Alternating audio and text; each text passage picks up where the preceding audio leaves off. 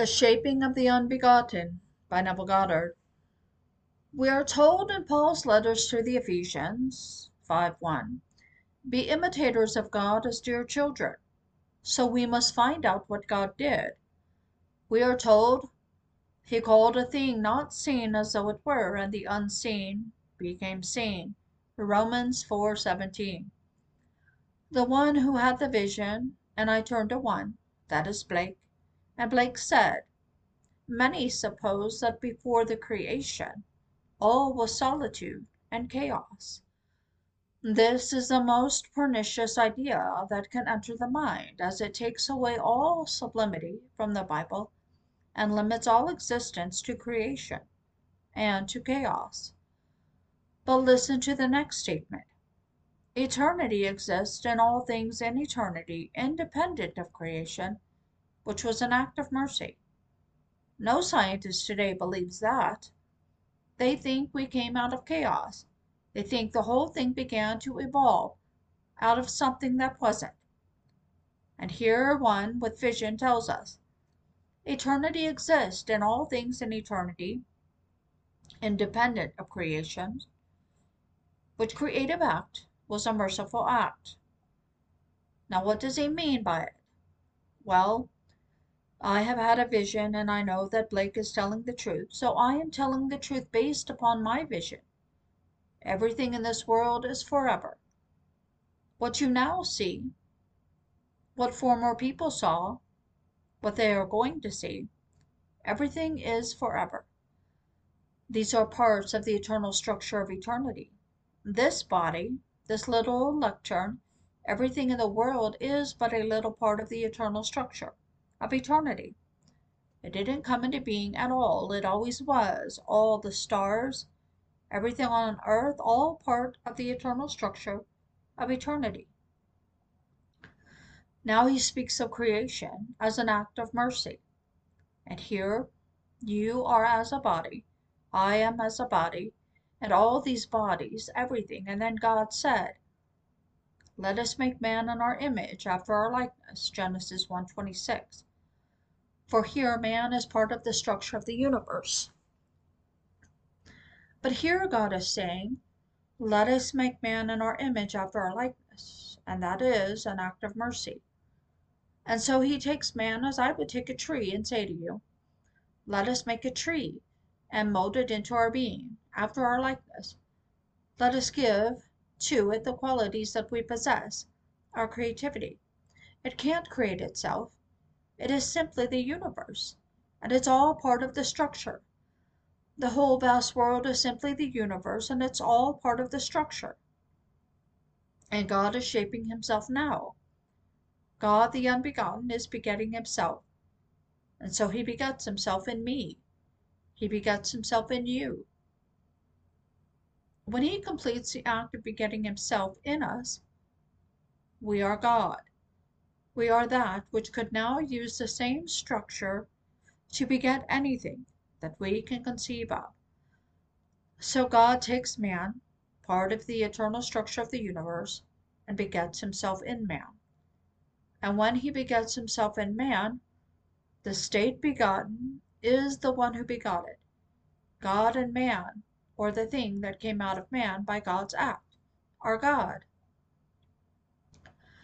Now I am told, let the individual imitate God as a dear child. I am told everything is. Eternity exists, and all things in eternity, independent of creation. Now I am going to create. God was the creator. It all exists independent of creation. So how would I do it? I can't think of anything, then, that doesn't exist. I think of you in unnumbered states of mind when you like me, dislike me, you are sympathetic, unsympathetic, I can think of you in unnumbered ways. But I want to create something now. I want to create something that is lovely for myself. So I bring you into my mind's eye, and I bring another in my mind's eye, and then I have in my imagination a little party, say a cocktail party, a tea, a dinner, and I control the imagery that I have brought into my mind for all ex- exist in eternity. But I bring you without your knowledge, without your consent. Then I control the entire moment of time. Make it a minute or five minutes, any time, not too long. I control it.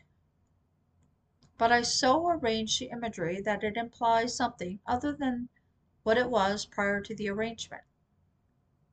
I bring you all into my mind's eye, and I allow you to hear something that is taking place. I allow you to see me as you would see me, or things as I desire them to be. And so I am begetting something. I am actually shaping myself, the unformed, upon the formed. For all things in this world are already part of the structure of the eternity. Every being. So I bring a being, it is part of the structure. I bring another being, it's a man, another being, it's a woman, and I so arrange them in my mind's eye that when I put them into that form they see me as they would see me were my dream realized. It's my dream I am begetting, but I am begetting on the structure of the universe that which did not exist before. So you and I, as living souls, did not exist. But the structure, this garment, always existed. These garments existed, everything in the world existed.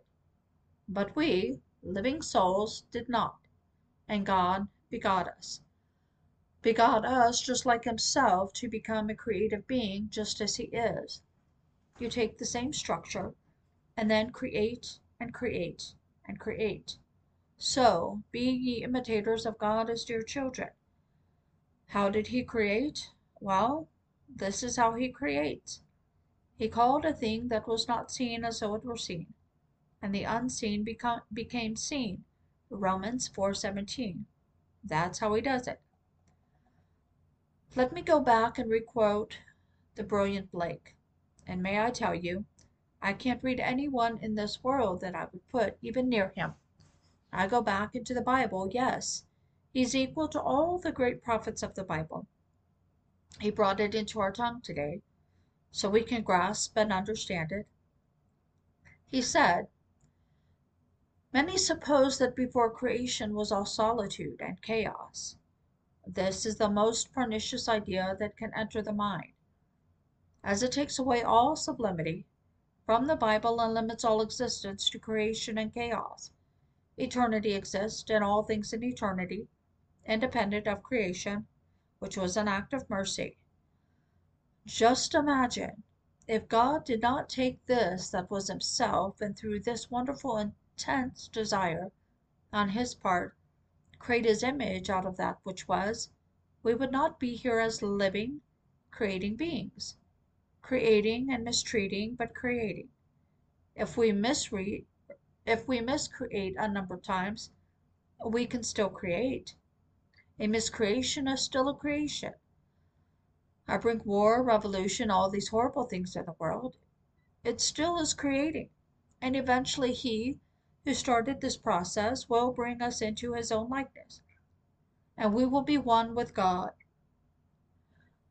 But just as He did it out of things that are eternal parts of eternity, that this body and this little thing here that will seemingly decay, and this will decay, the garment will decay, all will decay, it does not really, that's the great illusion. It is forever. Everything in this world is a part of, e- of the eternal structure of the universe. And out of all these parts, God then said, Let us make man. For we already existed, like a tree. We don't make man out of chaos, man exists. It's part of the structure, part of the universe. But now let us make man as part of the structure of the universe, and let us now make him after our image, after our likeness. And so he takes man and makes man into his image. Now we go back into the book of Genesis and see what he does with man. A word used in the book is the tree, the tree of life, where man in some strange way is expelled because he he may eat of the tree of life before he's prepared well, if you have a concordance, I have James Strong's concordance, the word tree is defined as the spine, backbone, the carpenter, the gallows. Who is hanging on the gallows? It is called the gallows. This word, the tree, is the gallows. It's the spine, the backbone, the carpenter. In other words, the builder, the potter, the creator. There he hangs upon the tree. Well, the tree is the spine. It is the backbone. And after unnumbered playings on this calling it man, he brings out of this something that is entirely different. It is himself. It is shaped, because he is the unbegotten, and he is shaping himself upon a form. Just as I would take the potter and I would mold the clay upon some form, and mold it to my heart's desire, God is molding himself upon man. And when he has completed the act as he desires it, there are three definite stages where he reveals the completed work. He molds us and molds and molds us, making us ever more sensitive, ever more creative, ever more like himself. And when he is satisfied that we are just like he is, he unveils his work. And the unveiling of the work begins with the awakening of himself. And that is called the resurrection. He awakes in the individual in whom he has completed the work. And that awakening in the Bible is the resurrection. Then, after the resurrection, he goes through an act like a birth, and he is born from above, and he is self begotten, because the individual who is born cannot conceive of being sired by an, anyone other than himself. He can't for one moment, when he awakes in the tomb of his skull, believe that he is other than himself. And when he comes out of his own skull, he cannot have any feeling, any sensation of having any father or mother. So if he is born, then he must be self begotten. God is so begetting himself that when he begets himself, the thing begotten is God, and he comes out just self begotten. Then comes the second stage, where he has the experience of being a father. Until that moment, he didn't realize that he was. And now, strangely enough, when he sees the symbol which reveals to him fatherhood, there is no mother. He is the father of God's only begotten Son, and he knows now who he is. It took the Son to reveal to him who he really is. David is the son. And then comes the third symbol, and the third symbol is where the entire veil that separated the two is torn from top to bottom. From the top of his skull to the bottom of his spine, he is severed in two. Hebrews 10:19 tells you the purpose of that severance. What happened from that moment on? The two became one. They are not two anymore. They were separated by a veil, and the veil was the body of God, and it is torn, the entire thing, from top to bottom. And then, strangely enough, you see yourself. May I quote Blake again?